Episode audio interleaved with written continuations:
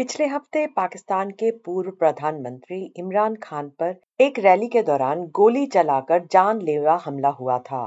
इस फायरिंग में इमरान खान के पैर पर गोली लगी और वे बुरी तरह से घायल हो गए थे।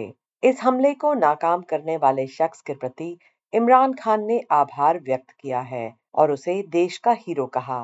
इमरान खान का इलाज शौका खानुम अस्पताल में किया गया।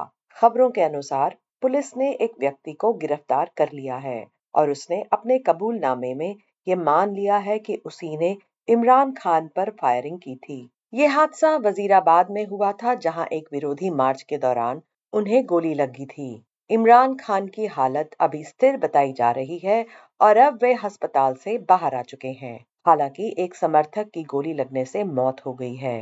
पाकिस्तान सरकार ने इस हादसे की जाँच शुरू कर दी है। सरकार के इस कदम का स्वागत करते हुए इमरान खान ने वर्तमान प्रधानमंत्री इंटीरियर मिनिस्टर और सेना के जनरल को बर्खास्त करने की मांग की है The first job of Judicial Commission must be the removal of the people who are accused in this case.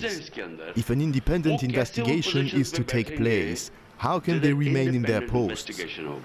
Pakistan में इमरान खान की सरकार अप्रैल में गिर गई थी जब उनके खिलाफ अविश्वास प्रस्ताव पर वोटिंग हुई थी, जिसमें इमरान खान के खिलाफ एक सौ चौहत्तर वोट पाए गए थे और इसी के साथ विपक्ष के नेता शहबाज शरीफ को पाकिस्तान के नए प्रधानमंत्री के रूप में घोषित किया गया था अपनी सरकार गिरने के बाद भी इमरान खान लोगों को संबोधित करने के लिए दृढ़ संकल्पित हैं। बताया जा रहा है कि हादसे के बाद भी वे वीडियो लिंक के माध्यम से प्रतिभागियों के संपर्क में रहेंगे हालाँकि इस हादसे की जाँच की स्वतंत्रता के बारे में वे चिंतित हैं वे कहते हैं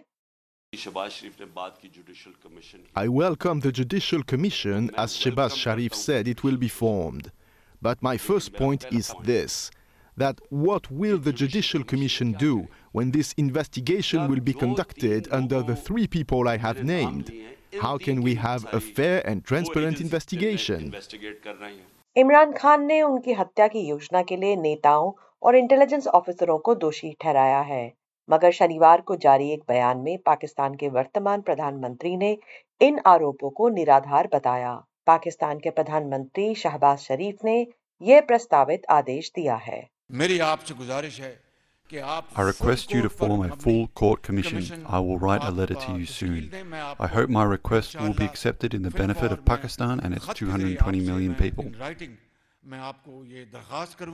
फ़िलहाल इमरान खान ने ऐलान किया है कि निलंबित मार्च मंगलवार को फिर से शुरू होगी और पूर्व विदेश मंत्री शाह महमूम कुरैशी आने वाले हफ्तों में पंजाब के पूर्वी प्रांत में रैली का नेतृत्व करेंगे इस हादसे में लगभग नौ लोग घायल हुए थे और एक व्यक्ति की मौत हो गई थी इमरान खान की पाकिस्तान तहरीक इंसाफ पार्टी के महासचिव असद उमर ने पिछले हफ़्ते हादसे के बाद बताया था कि पूर्व प्रधानमंत्री की चोटें जानलेवा नहीं थीं।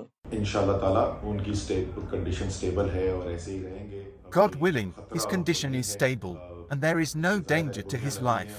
He has been hit with pellets, so it's difficult to say if they are two or three pellets. But he was hit in the lower part of his leg and there is a chip in his bone also. He has been hit in the thigh also, but thank God, doctors have examined him and he is stable. Imran Khan के हमलावर की पहचान नाम से फिलहाल नहीं हुई है लेकिन उसने जेल से हमले के लिए यह स्पष्टीकरण दिया है Imran Khan was misleading people, and I couldn't bear that. That's why I did this. So I killed him, tried to kill him. I tried my best to kill him. Only Imran Khan. I did not want to kill anyone else. SBS news से Stephanie कॉर्सेटी और इसम अल गालिब की इस report को प्रस्तुत किया है नताशा कॉल ने एसपीएस हिंदी के लिए